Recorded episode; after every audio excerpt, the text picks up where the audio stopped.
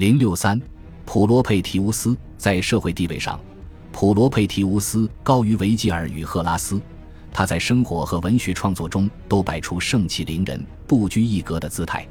与维吉尔和赫拉斯不同，他似乎从未忠于或完全融入梅塞纳斯的圈子。罗马式的实用主义观念认为，人应当在一生中从事严肃的事业。根据传统，作为上层阶级的一员，他应当或在政治上，或在经济上有所成就。这是普罗佩提乌斯所面对的一方面情形。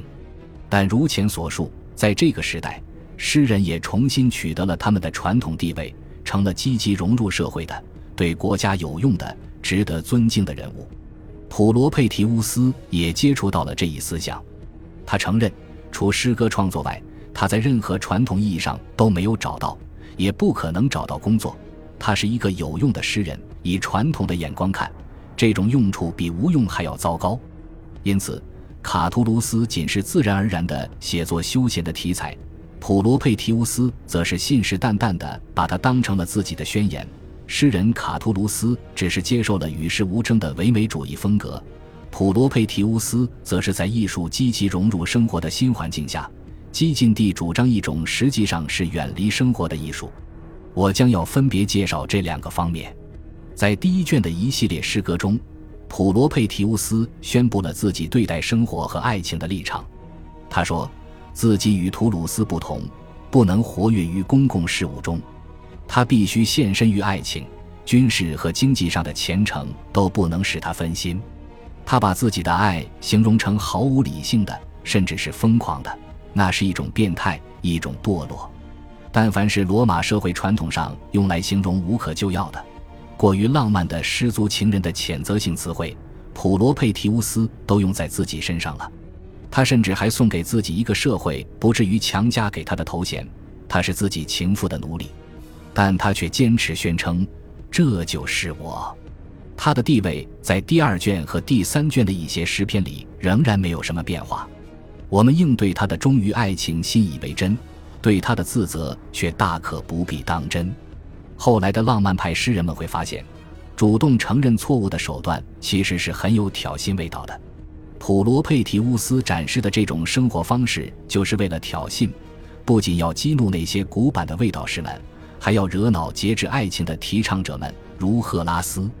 这正是赫拉斯所谴责的情形：本应作为闲暇娱乐的爱情，却影响了严肃的人生事业，并已跟生活本身融为一体。在分析普罗佩提乌斯对诗歌的看法之前，我们必须研究他所描写的女子昆提亚究竟是谁。作者对她的描绘已相当详细。除其他特征外，她被形容成一个取得了出色艺术成就的女子，但她也偏是较为低俗的会饮乐趣。我们难以确定她的具体社会地位，她给人的感觉像是一个高等妓女。但她也可能是个生活作风可疑的离婚女子或寡妇。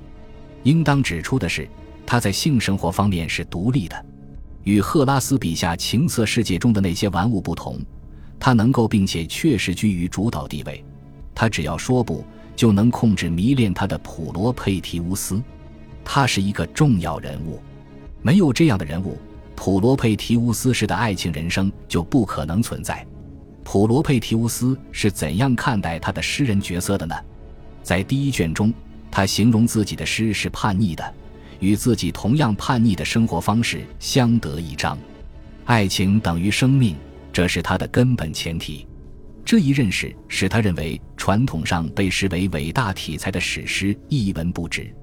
与此同时，他宣称他的哀歌体诗作可以完成重要的任务，即使性格倔强。或误入歧途的情妇回心转意，并且诗中包含的知识和经验会对他人有益。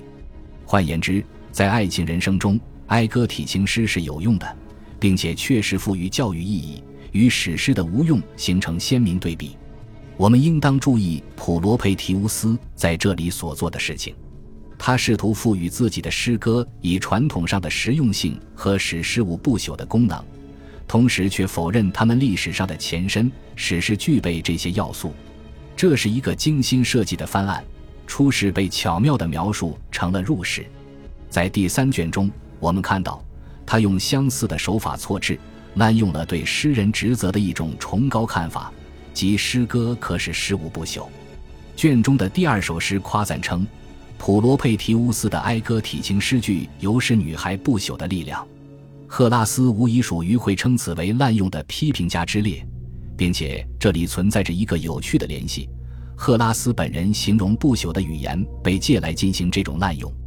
诸如此类的言论造就了普罗佩提乌斯诗歌的本质特征，而没有提供多少重要的相关信息。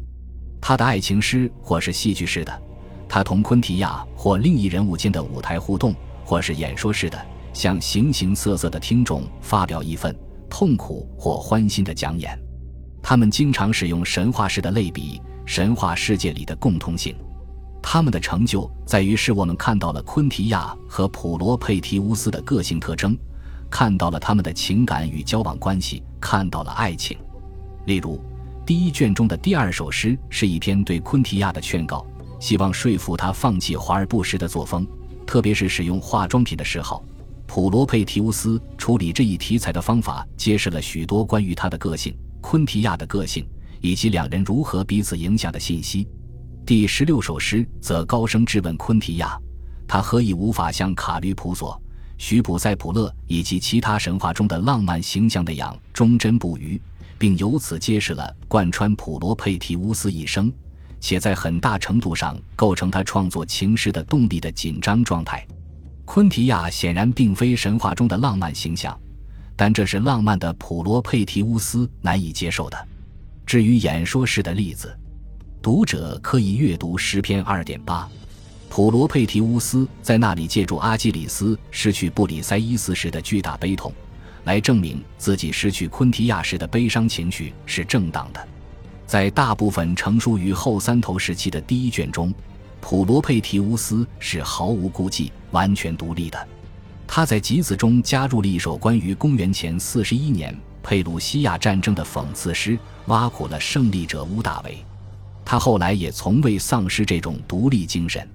尽管普罗佩提乌斯在精神上如此独立，第一卷的质量和流行程度还是引起了梅瑟纳斯的注意。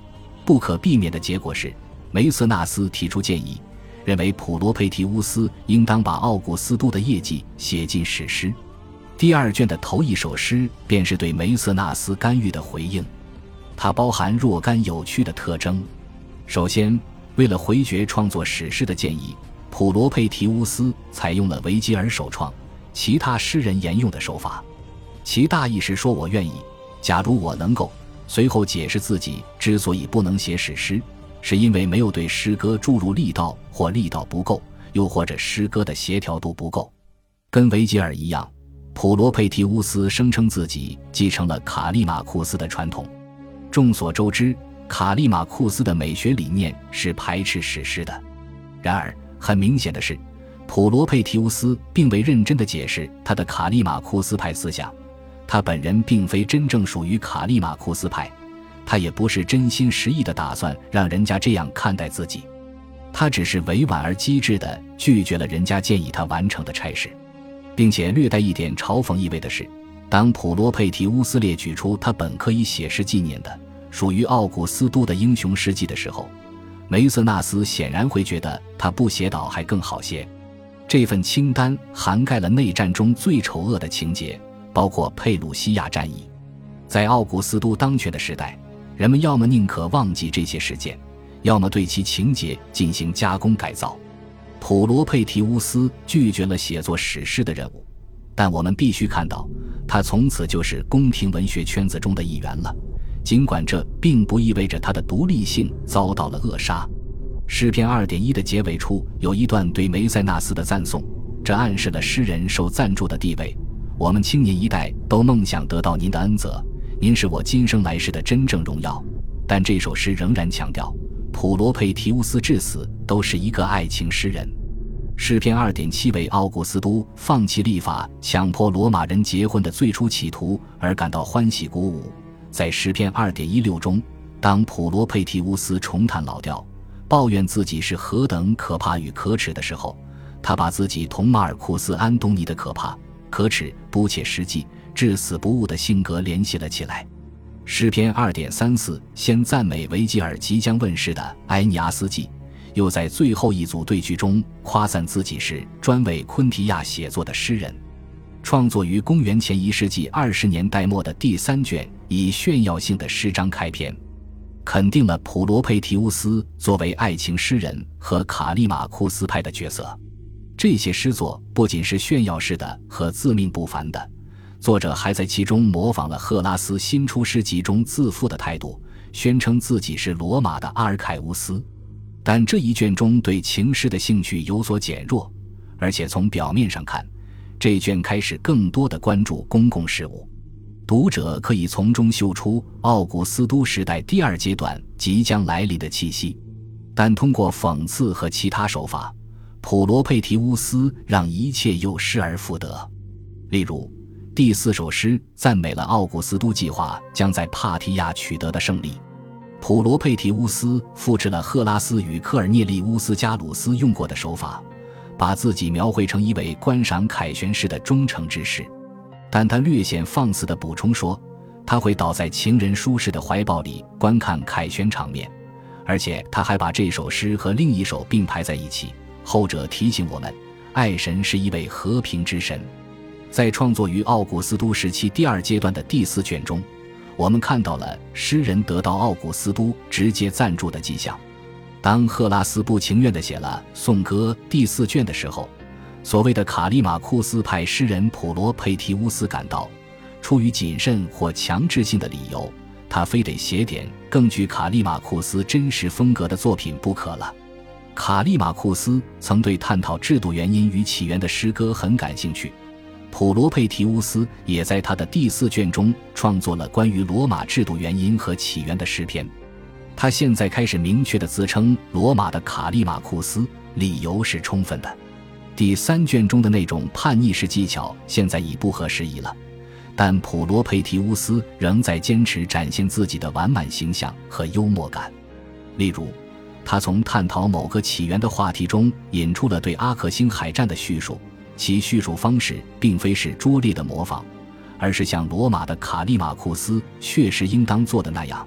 这种抑郁的、繁复的情节效果可以给普罗佩提乌斯带来许多乐趣，并且也不至于对元首造成多大冒犯。这首诗或许是他最好的作品之一。在另一首优雅的诗歌中，原本富于道德意味的关于塔佩亚的故事被赋予了色情动机。这同样符合普罗佩提乌斯的胃口，对元首则无伤大雅。事实上，第四卷中有着不少佳作，一定的压力能够激发艺术家的创造天才。本卷中的最后一首诗值得注意，这是为一位罗马女士写的葬礼哀诗，诗中间接赞美了许多奥古斯都试图用以教育人民的道德品质。我们可能会推想它是无聊乏味或令人生厌的，但并非如此。事实上，它非常感人，并且对读过全部普罗佩提乌斯作品的读者来说，有着一种独特的感人之处。死去的女士在诗中开口说话，表明自己对丈夫终生诚实、眷恋与忠贞。这正是普罗佩提乌斯希望在昆提亚身上找到，结果却事与愿违的那种忠诚。因此，普罗佩提乌斯对完美无瑕的罗马女士的纪念，反过来也是对自己的失败与痛苦的纪念。这是一种可悲的讽刺。该诗成为普罗佩提乌斯的全部作品的收官之作，发人深省并感人至深。恭喜你又听完三集，欢迎点赞、留言、关注主播，主页有更多精彩内容。